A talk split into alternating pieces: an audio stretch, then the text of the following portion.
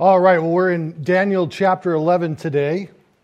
So let's go ahead and turn there. And I'd like to take a minute to preface the sermon before we begin. Daniel chapter 11 is one of the most complicated chapters within the book. Because of the extensive details that are found in Daniel 11, there is no way that we could do it justification uh, on uh, Sunday morning.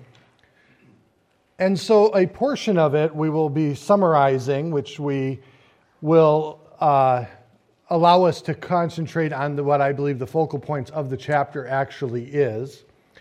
But to help you, because we don't want to leave you clueless to that section, I have prepared a handout that for those of you who are overachievers or like to do extra credit, can see me afterwards, and I'll be glad to give you one it's five pages, and this is still a summary in and of itself. So uh, I've prayed about it and I looked at the chapter. I've taught chapter 11 many, many times. And the, yeah, I agree. Um, that's the way I usually feel after looking at it myself. Um, after looking at it, I felt that this would be the best way to help you uh, learn the chapter and so forth. It's something you can take home. We can email it to you, and we will put this on our website. So when you make your way to the message, the audio copy of the message on our website, there's an option to download the message itself and also uh, download this handout. So and it'll download in PDF form for you. So just, an, uh, just a little preface before we get started. Let's take a moment to pray and then we'll get into Daniel chapter 11. Father, we thank you for this incredible book. Father, as we look at this 11th chapter together, there is purpose to the reasoning why you gave this revelation to Daniel. The majority of it has already taken place, it's found in ancient history. Uh, people that were prominent at one time who are forgotten today, Lord, played a, a large role in your plan and purposes. But Lord, we pray that you take us through this chapter and help us to know and to understand what you were really trying to communicate to Daniel. And so we pray by, that by your Spirit, you will lead us and guide us through every word on the Scripture. And we ask this in Jesus' name. Amen. Well, I have to tell you that growing up in high school, history was not one of my favorite subjects. I was so thankful that I had it after lunch because I could be guaranteed of a 45 minute nap after lunch. I didn't appreciate history, didn't care for it. I, like all teenagers, concluded that, well, I'll have no practical reason for learning history, and when am I ever going to use it, you know? And then I got saved. And by 18, I had read, I got saved at 16, and by 18, I had read through the entire Bible. And I heard a pastor once say that the study of history is vitally important to our understanding of God's Word. For two reasons. Number one, that those who do not learn from history are doomed to repeat it. And number two, history is truly His story. And then I start, after time went on, I began to appreciate history all that much more. To the point now where my daughter gets frustrated with me because I love to look at the documentaries that are on television concerning history. She's like, Dad, why? We could be watching Lost, you know. Why are we looking at this, you know? So now I have to wait until Dina and Autumn are gone and watch my history stuff and so forth. We're living in a moment that history will remember, aren't we? People will look back at the last two years of the COVID 19 pandemic, and history will judge us. In fact, many have used that phrase as a manipulation. You want to be on the right side of history. You know, the more people I hear using that, I find to be on the wrong side of history. History is very important. And as we will discover, Daniel now is in his late 80s. In chapters 10, 11, and 12, the last vision from God is given to him. It's extensive. It takes him from the point in time in which he currently finds himself all the way through till the very end. the moments just before the return of Jesus Christ. And the world then is found to be governed by Jesus himself in the millennial kingdom, Revelation chapter 20. And then after that thousand year period of time, the new heavens and the new earth are instilled.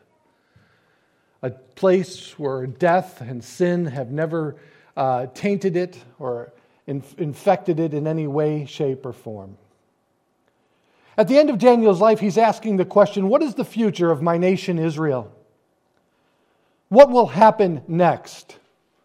After suffering the 70 years of captivity, some already returning to the land in which God promised them, but only a small number 50,000 out of the possible million and a half to two million Jews that were in the Babylonian Empire, currently the per, uh, Medes and the Persian Empire controlled area of the world. In chapter 10, we find that the vision begins, and Daniel then is once again accompanied by the angel Gabriel. As we come to chapter 11, we find that the angel describes for Daniel in very detailed fashion what's going to transpire next. Starting off with the kings of the Medes and the Persians, then moving to what will happen under the reign of Greece, and making their way all the way to the rise of one who we know to be Antiochus the Fourth Epiphanes. He thought very highly of himself, for the word epiphany means manifested one, glorious one. And with the arrival of Antiochus Epiphanes, they realize that a certain moment has been, uh, a certain moment in time has arrived for them to notice. Now, why is it significant for us since it's happened in the past? Well, because Jesus after that fact, said that there is another occasion coming that will be in perfect parallel with the arrival of Antiochus Epiphanes. Meaning that what Antiochus Epiphanes did, there's another one coming in the future who will parallel those events. That individual we know to be the Antichrist. The book of Daniel is one of the most fascinating books of all the Bible. Daniel chapter 11 has caused more to criticize the authenticity of the book of Daniel than any other chapter within it. Because of the detail of the prophecy given, many have speculated, those who want to deny the inerrancy of Scripture or the fact that Scripture has been given by inspiration of God, believe that the prophecy was so detailed that it had to be what was called pseudo prophetic or pseudo prophecy, meaning that it was prophecy that is given after the fact, written as prophecy, but after the actual events had taken place. And this argument went on for millennia, centuries, and even to this present day. There are many who believe that the detailed uh, events of Daniel chapter 11 are too specific. They could have never been written beforehand. Those who take that position do not have a, an issue with prophecy. What they have an issue with is the ability of God. What is God capable of doing? Well, let me, let me simplify that question for you by saying, what is God incapable of doing?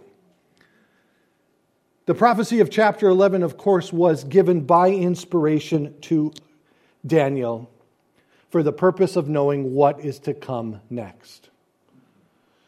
For God, that is nothing for him to do. Prophecy becomes one of the greatest proofs that the Bible is the inspired Word of God, separating it again from any other religious literature found anywhere in the world. God telling us beforehand what will occur. He's able to do so because he sees the beginning from the end. In Isaiah 46:10, which should be on the screen behind me, God says declaring the end from the beginning and from ancient times things that are not yet done, saying, "My counsel shall stand, and I will do all my pleasure." God sees the existence of our creation, the world, all at one time past, current, and future. To help illustrate that, if I were to take you downtown, and if we were watching, let's say, our Thanksgiving Day parade, which seems to be so lame compared to the one in New York. It, it, it, all right, hold on. I know we're talking about Daniel, but we can't get a good New Year's Eve special here in Chicago if our life dependent on it, okay? I mean, Dick Clark's been dead for how long? In New York, is still better. They're putting on reruns, and those are better. We're going into 1985, and those are still better than the ones we have in Chicago. Okay, I just had to get that off my chest. Let's say we're watching a parade.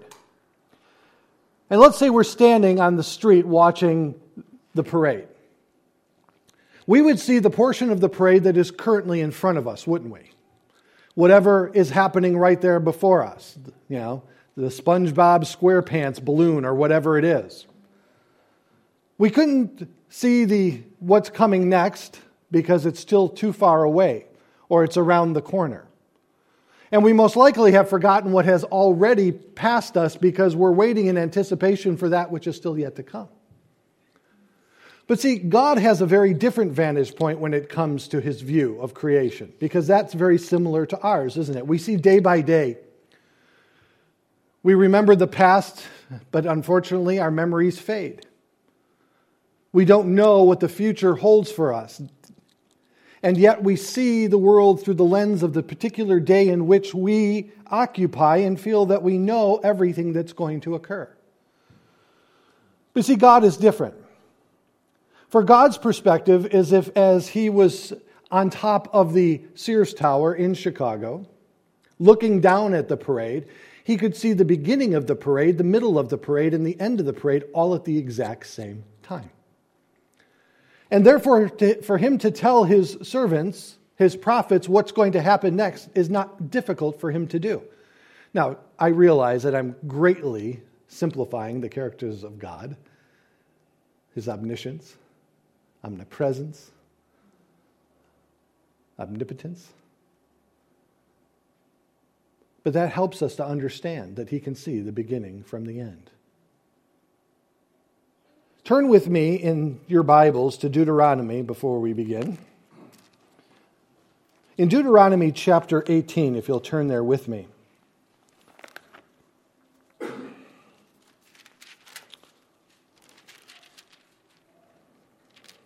Starting in verse 15. Moses predicts the coming of the Messiah, Jesus Christ. But in it, he also qualifies the revelation that prophets give and how we may know if they are true or not. Notice with me here in Deuteronomy chapter 18, verse 15. Moses writing, he says, The Lord your God will raise up for you a prophet like me from your midst, from your brethren him you shall hear, according to all you desire of the Lord your God in Hebron, or Horeb. In the day of the assembly, saying, Let me not hear again the voice of the Lord my God, nor let me see this great fire any more, lest I die. And when the Lord said to me, What they have spoken is good, I will raise up for them a prophet like you from among their brethren, and will put my words in his mouth, and he shall speak to them all that I command him. This is referring to Jesus. And it shall be that whoever will not, speak, will not hear my words, which he speaks in my name, I will require it of him. But the prophet who presumes to speak a word in my name, which I have not commanded him to speak, or who speaks in the name of another other gods, that prophet shall die. And if you say in your heart, Well, how shall we know the word which the Lord has spoken? When a prophet speaks in the name of the Lord, if the thing does not happen or come to pass, that the thing which the Lord has not spoken. The prophet has spoken it presumptuously, and you shall not be afraid of him. The criteria for true prophecy is its fulfillment. God isn't 50% correct. He's not 80% correct. He's not 90% correct in his prophetic uh, uh, speakings. He's 100% correct, as we will find in Daniel chapter 11. For Daniel, in Daniel 2:22, remember he was given this promise that he that is God reveals the deep and secret things. He knows what is in the darkness and light dwells with him meaning God is going to bring out those things. God is going to reveal to his people those things of what is still yet to come. Well, let us now begin in Daniel chapter 11. I hope you've had your coffee, that you're well awake. Here we go. You can tell I'm looking forward to this.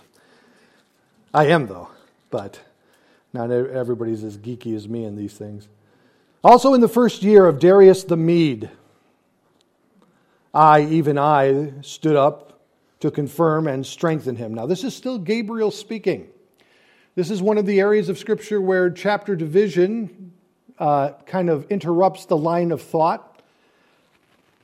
And as Gabriel is still speaking to Daniel, we continue into chapter 11 and he reminds now Daniel that even when Darius the Mede, the first of the uh, kings of the Persian Media Persian Empire, came to power, that Gabriel was with him. In verse 2. And now I will tell you the truth. Behold, three more kings will arise in Persia, and the fourth shall be far richer than them all. By his strength, through his riches, he shall stir up all against the realm of Greece. Notice that here it's he again, the angel says, Now this is truth. When you go to the book of Revelation, you will find often Jesus reminding John that this is truth in which he is being revealed to him. The word truth there is a very interesting word. It is absolutely indicative of an absolute truth, meaning it's absolutely going to happen. Some scholars argue that in God's from God's perspective, prophecy has already happened since he sees the beginning from the end. He sees it all at one time. So this way he can say with certainty that this is truth, this is going to happen. As our world continues to erode the foundation of what I know to be absolute truths, sharing with people that everything is relative and weighed within the person's personal experience in life, able to provide for that person what they perceive to be truth. And that way, they're only accountable to what they believe to be true. Say that 10 times fast. The problem with that is, is that God says that this is truth meaning it's not solely limited to one's personal experience that truth is derived, but more importantly, that there's a truth that governs everything, and that truth is God Himself. Jesus said it this way I am the way, the truth, and the life. No one comes to the Father but through me. There are absolute truths. Our reality is not simply limited to our own personal perspective, experience in life, or personal opinion. There's a governing truth that governs all of humanity, and it is found in the Word of God. It's found in God Himself. This is truth, Gabriel says. For there shall be three that will rise up after him, and then there will be a fourth. The fourth is Xerxes who we find in the book of Esther, chapter 1 and 2. And when we look at those chapters in Esther, we find that he did turn against the Greeks and he, uh, he regretted it immediately. For one had risen in Greece who was a great man named Alexander the Great. And the Grecian Empire stormed took the world, the known world, as a brush fire. In a very short period of time, Alexander the Great conquered the majority of the known world. Now, of course, this is written all before the fact. Verse 3 Then a mighty king shall arise. Now, this is a mighty king out of Greece, who shall rule with great dominion and do according to his will. And when he has arisen, his kingdom shall be broken up and divided towards the four winds of heaven. When Alexander the Great died, he died of pneumonia. He was out in the elements. He went to bed soaking wet and he caught pneumonia and died at a very young age. A young age that did not allow for him to have successors, sons, to follow him. So when he died abruptly, the Grecian Empire was divided to the four generals that were currently in charge. And notice with me that the prophecy tells us that before it actually had occurred. And when he had arisen, his kingdom shall be taken, uh, broken up and divided towards the four winds of heaven, but not according to his uh, posterity, meaning it will not succeed to one in his family lineage, it will go to others nor according to his dominion, meaning it'll never be the same under these four that it once was, with which he ruled. For his kingdom shall be uprooted, even uh, for others besides these. Meaning that when it does succeed to these four generals, a period of time will pass where it'll seem like they are in control, but it'll, it'll start to disintegrate very quickly their control because one rising in the distance is the Roman Empire, which we'll actually see here in a moment. Now we come to verse 5. Now, verse 5 concentrates the conflicts between two of the generals out of the four that just have been appointed over the Grecian Empire. The first of those generals is Seleucus. Don't ask me to say that again. And he reigned from the northern territory, which we now know to be Syria.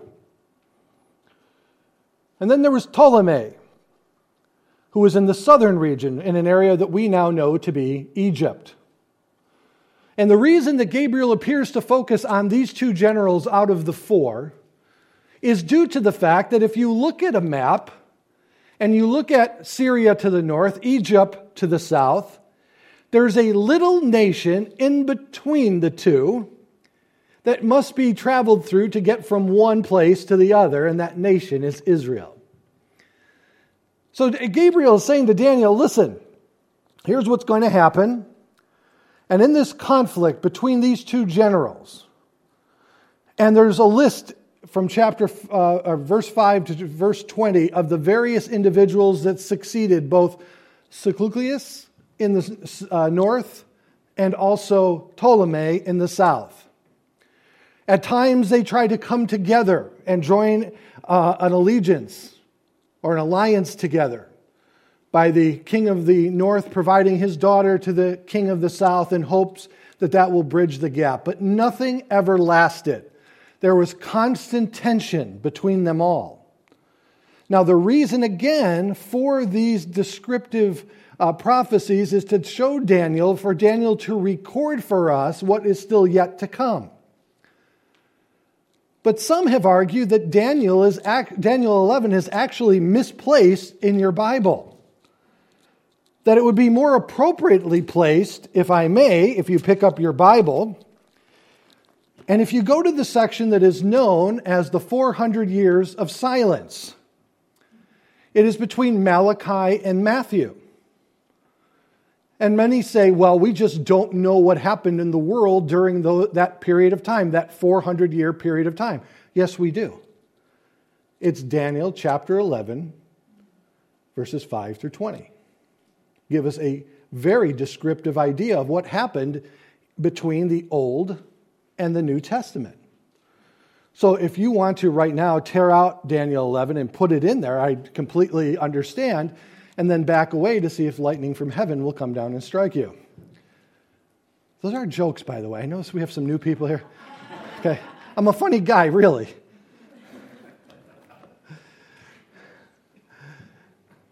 But again, his story, history, unfolding.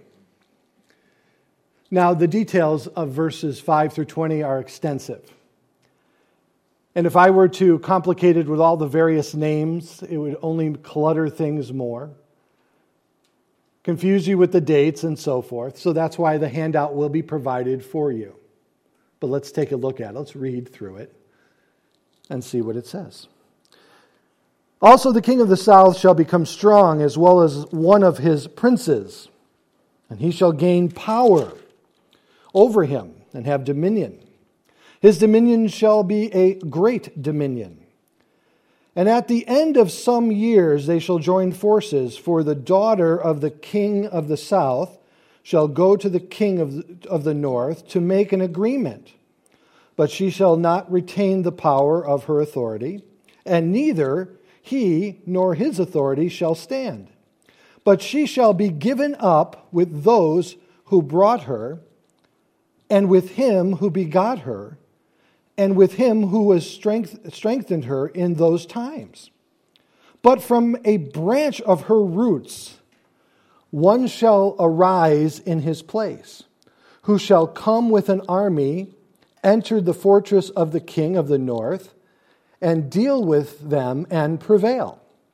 And he shall also carry their gods captive to Egypt, with their princes, and their precious articles of silver and gold and he shall continue more years than the king of the north. Also, the king of the north shall come to the kingdom of the south, but shall return to his own land.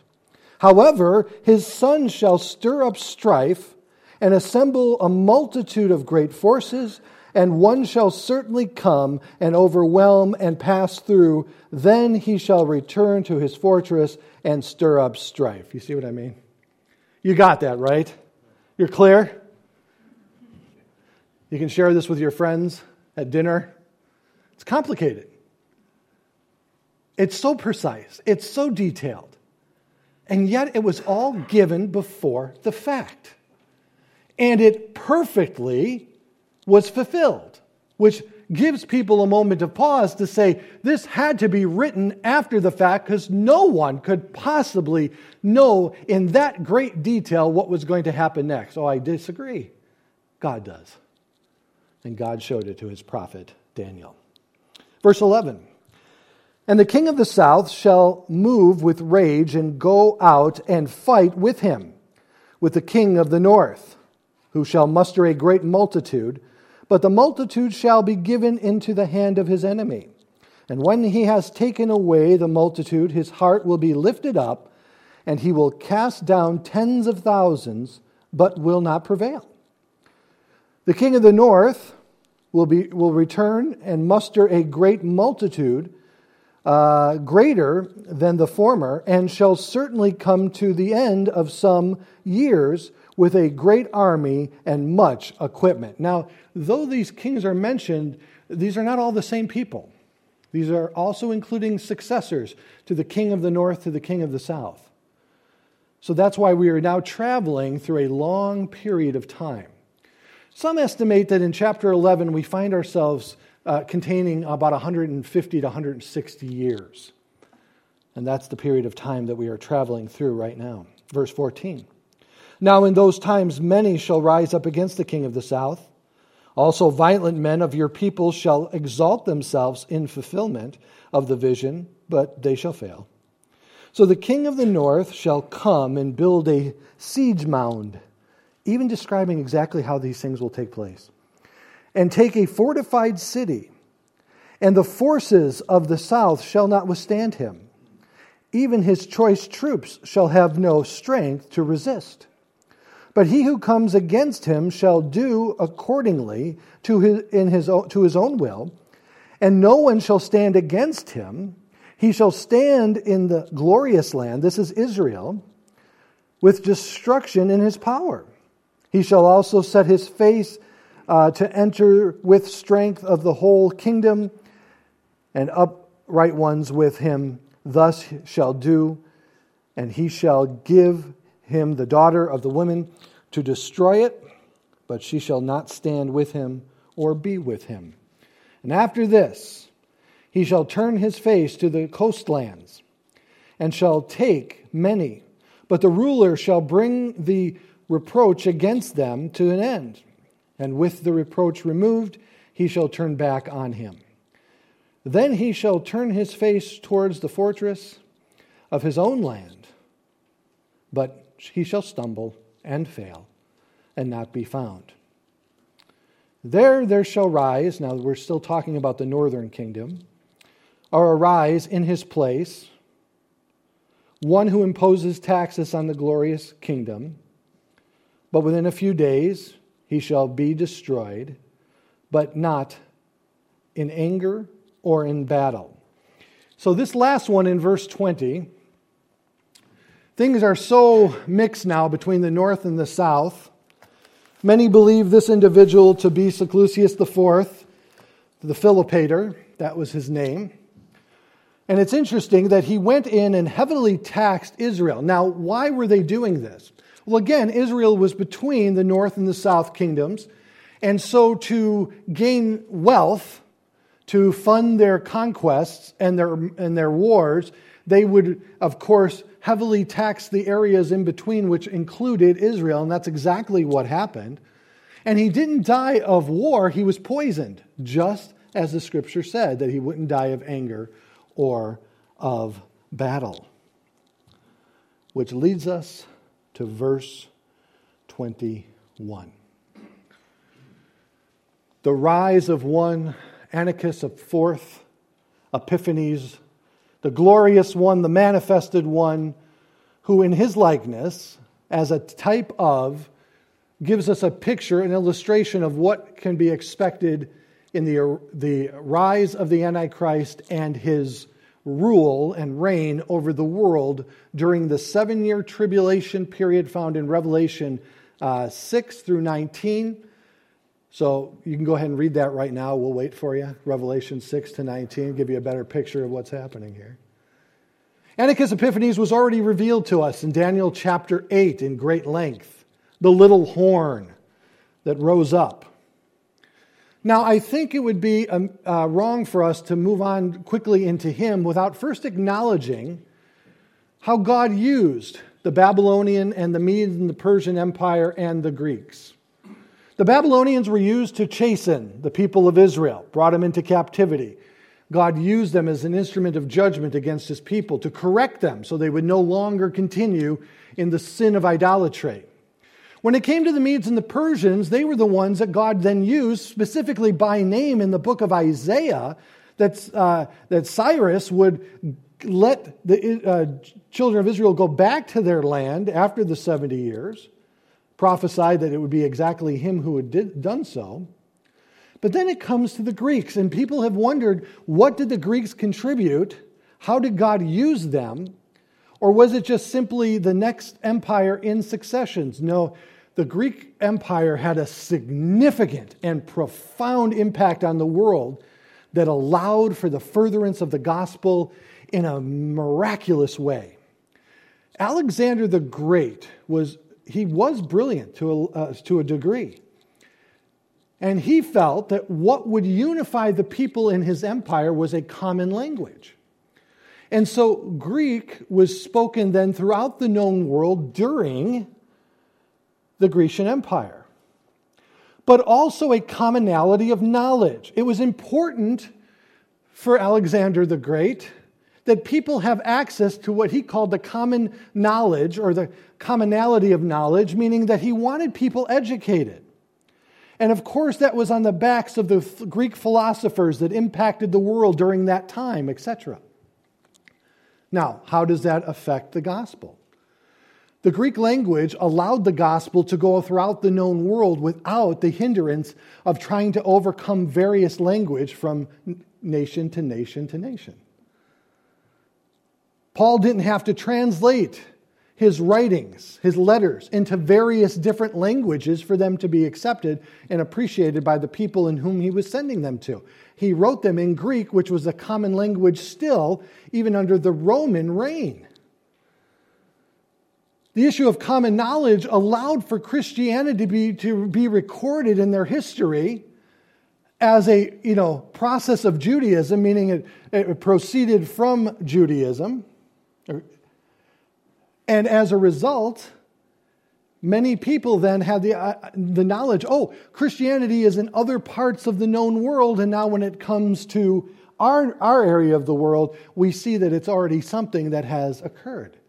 It's fascinating when you look at history to see how God used these people for his glory. Now, when the Romans came in, well, what did they contribute? And it wasn't, you know, pizza and spaghetti. It was the roads. As Rome built roads throughout the known world, it allowed for easy travel between the various nations of the world. How many miles of those roads did Paul walk throughout the known world, bringing the gospel into the entire world? I think that in every worldwide crisis or worldwide event, always take a moment to look to see God, how are you going to use this for your glory? I think God has used the last two years in many significant ways. I think now, more than ever, we have discovered that the institutions of our world aren't nearly worth the trust and faith that we have placed in them. Now, don't get me wrong, I love our nation and I love the Constitution of the United States of America. But there's a problem, isn't there, today? The Constitution of the United States worked very well when the heart of the individual was governed by God. But now that's not the case any longer, is it? And so things, you know, are being challenged and changed. Were you thankful when the Supreme Court voted in our favor? Because the Constitution prohibited some of the dealings that the politicians wanted to put forth, some of the, I, they, they call them mandates, I call them edicts, put forth. A judge in southern Illinois now said that the mandates adopted here in Illinois were illegally done. I'm grateful for the foundation that we have, but we need to preserve that foundation to preserve our society going forward. But there's another thing that occurred.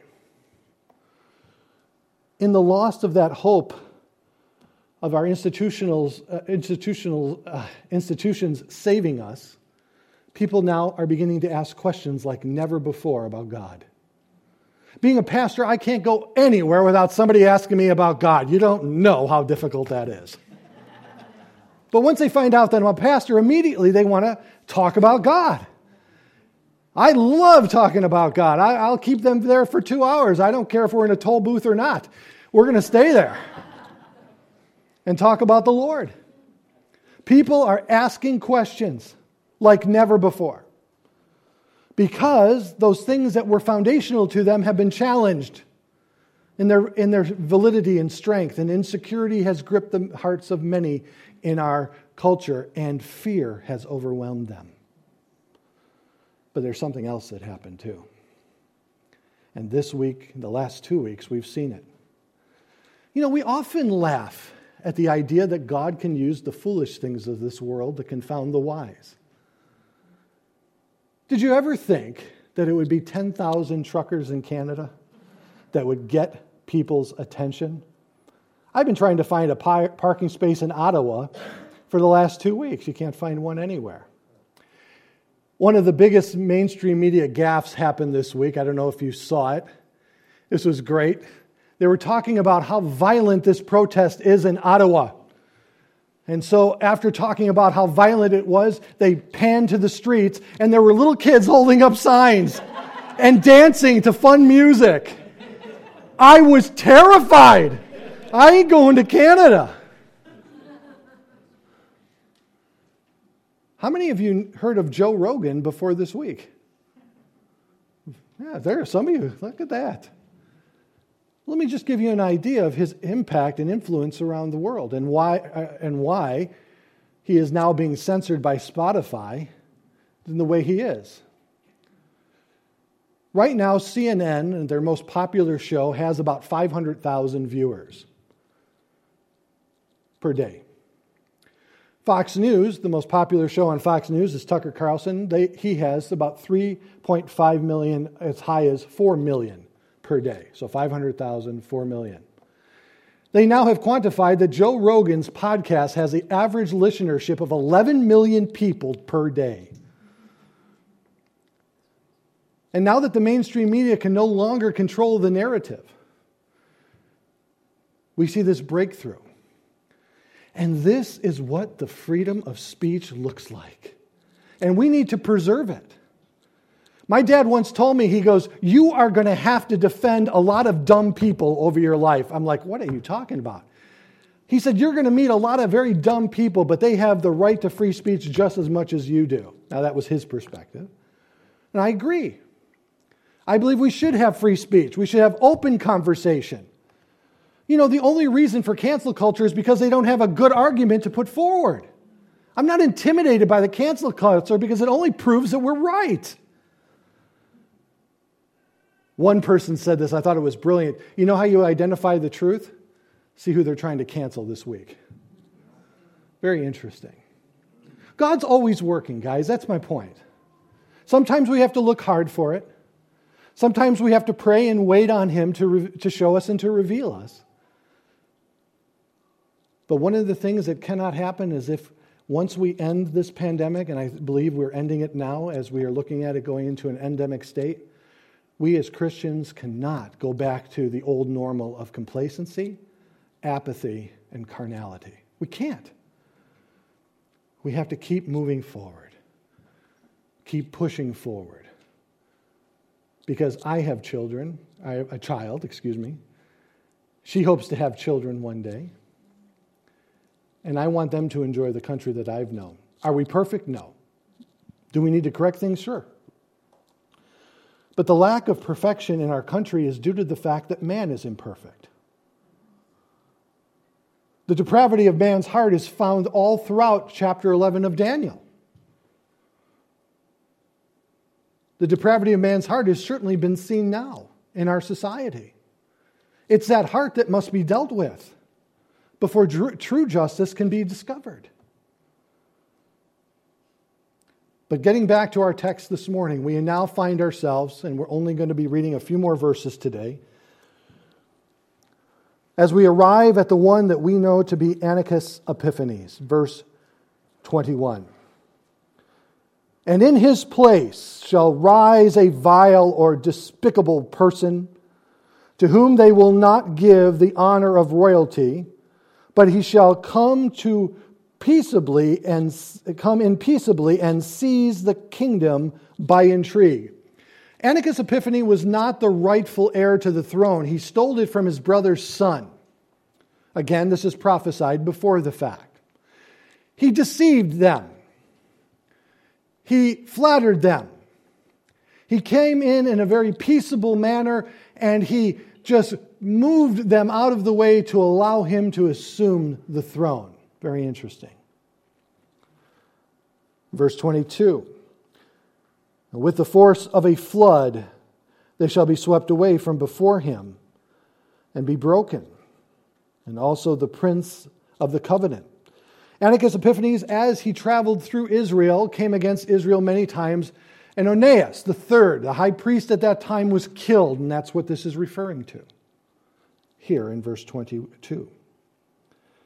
And after the league is made with him, he shall act deceitfully, for he shall come up and become strong with a small number of people. He shall enter peaceably, even into the richest places of the providence. He shall do what, what his fathers have not done, nor his forefathers, he shall disperse among them the plunder, the spoil, and the riches, and he shall devise his plans against the strongholds, but only for a time. What Antiochus Epiphanes did, which was really interesting, is he shared the wealth with others. to create a deeper uh, allegiance with those who served under him. From each and every kingdom in which he conquered, he took the spoils and he split them with others, and they appreciated it, appreciated him, and followed him uh, continually due to that fact. Verse 25 He shall stir up his power and uh, courage against the king of the south with a great army. And the king of the south shall be stirred to battle with a very great and mighty army. But he shall not stand, for they shall devise a plan against him. So the king of the south, his own army, turns against him, and therefore Antiochus Epiphanes from the north is victorious. In verse 26, yes, those who eat of the portions of his delicacy shall destroy him. His armies shall be swept away, and many shall fall down slain. Both these kings' hearts shall be bent on evil, that is, Antiochus Epiphanes and the king in the, in the south. And they shall speak lies at the same table, but it shall not prosper, for the end will still be at an appointed time. While returning to his land with great riches, his heart shall be moved against the holy covenant, so he shall do damage and return to his own land. So, as each time he went through Israel to war against the kingdom of the south there in Egypt, Israel would be decimated a little bit more each and every time along the way. To the point of verse 29. And at the appointed time, have you noticed how many times that has come up already? See, God has everything in control. There's an appointed time for everything under heaven. And we see that continuously used in prophetic passages, an appointed time, an appointed time. It means that God, from the foundations of the world, knew exactly how everything was going to play, play out, and nothing that man did would ever hinder that plan and purpose. Now, in verse 29, as he goes down again towards the south, but it shall not be like the formers. He's not going to be successful this time, Antiochus Epiphanes. Why? Verse 30 for the ships from Cyprus. These are the Romans. The Romans have had enough of this now. They were also getting ready to begin their invasion of the entire world. And they stop him. And notice they send him packing. But because they do, he's even more angry than he was before. Therefore, uh, he shall be grieved and return in rage against the Holy Covenant. Now, this is the time that Israel is really going to get uh, his fury as he travels back to the north in defeat. So he shall return to, and show, uh, show regard for those who forsake the holy covenant. There will be those Jewish people that align with him, that he will reward for doing so. Now, think long term, guys. Think of the last days, and we'll talk about this in a minute. And forces shall be mustered by him, and they shall defile the sanctuary fortress then they shall take away the daily sacrifices and place their abomination of desolation. Verse 31. We know that Antiochus Epiphanes, in returning to the northern kingdom at this time, went in and ransacked Jerusalem. He stopped the worship of their God. The reading of the law was forbidden. He wanted to de, uh, de Judaized the entire region, wanted them all to become Greeks.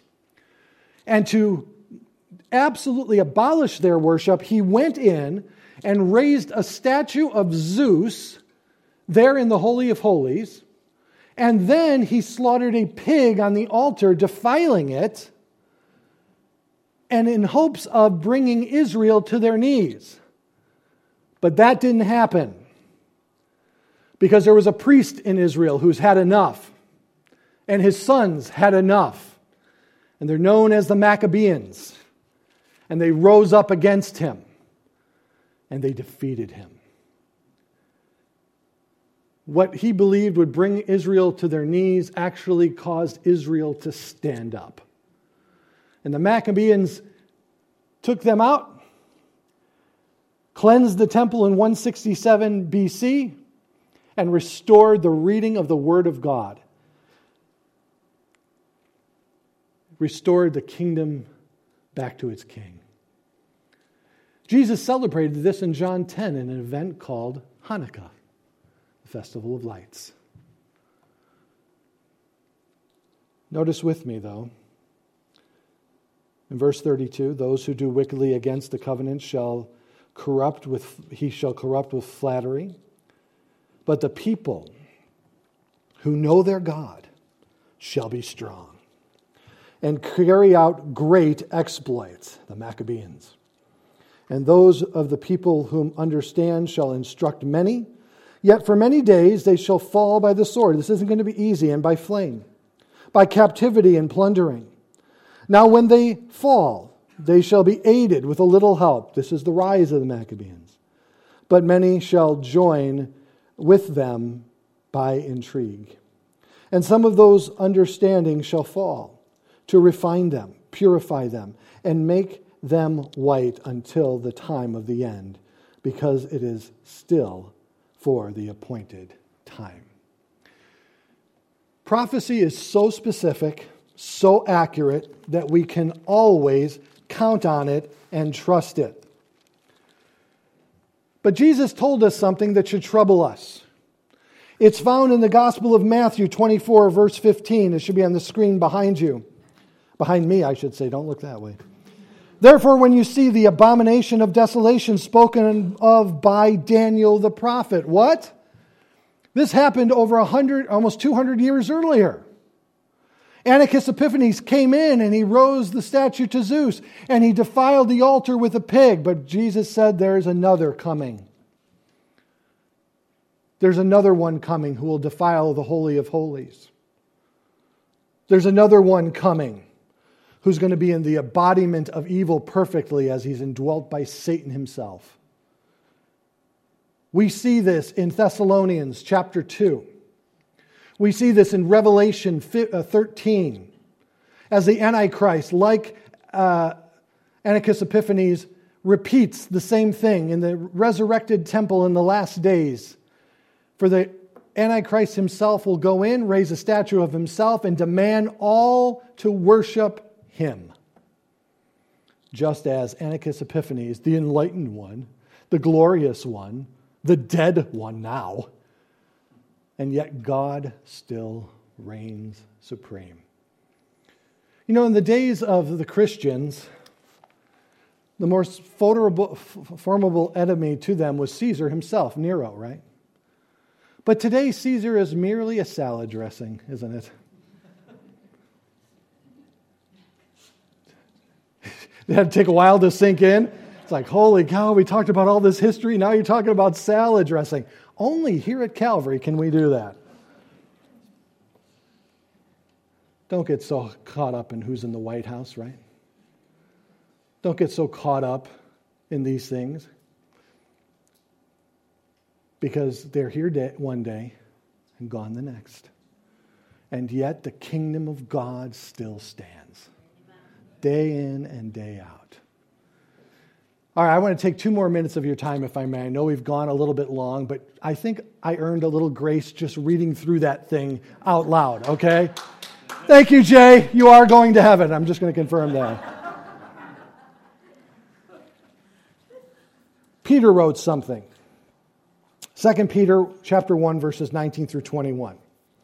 And so we have the prophetic word confirmed, which you do well to heed as a light that shines in dark places until the day dawns and the morning star rises in your hearts, knowing this first, that no prophecy of Scripture is of any private interpretation. Prophecy never came by the will of man, but by holy men of God spoke as they were moved by the Holy Spirit. Prophecy is given to us to confirm the validity of the inspired Word of God. There is no greater prophecy in the Bible than the prophecies concerning our Lord and Savior Jesus Christ. 333 in the Old Testament, over 600 concerning his second coming in the New, in Old and New Testament combined. When you have a number like that, sometimes the possibility and probability of their fulfillment becomes difficult to really appreciate. So let me help quantify that for you this morning, if I may. A professor once asked mathematical students in California, in the university in California, to take eight prophecies of Jesus Christ and try to quantify the possibility of one who is merely 30 to 33 years of age, over a three year period of time in the number of people that existed in the entire world's population at that time, what was the probability of him fulfilling just eight prophecies of the Bible? Now, he fulfilled 333. We're going to take eight because that's the most manageable size to do so. They came to the conclusion through mathematical calculation that the chances of Jesus Christ simply fulfilling one, I'm sorry, eight prophecies in a three year period of uh, time with the total population of the world at that time was 1 to the 1017th power. That's a lot, or uh, that's a lot of zeros afterwards. It, actually, I, I, said that wrong. It's, it's 1 and then the 10 with 17 zeros after it. That's the chance. Well, let me help you illustrate that for you more. If I were to take a silver dollar and paint it red, I would have to throw it in a sea of silver dollars, two feet deep, over the entire state of Texas. So think of the entire state of Texas covered two feet deep with silver dollars. You might be like, hey, I won the jackpot. Throwing this one red one in the midst of them and having one chance to pull out from the midst of them that one red painted silver dollar. That is the same mathematical chance as 1 to the 17th power of Jesus fulfilling eight of those prophecies. Possible, yes, but the probability absolutely diminishes when you look at the grand scheme of those 333 prophecies, which he fulfilled perfectly. The only way that could possibly be is if he was exactly who he said he was. That's how specific the Word of God is. And though the events of Revelation have still not yet taken place, based upon this understanding of history, I can say with full confidence that it sure will in the future because that's how precise God is about his prophecies.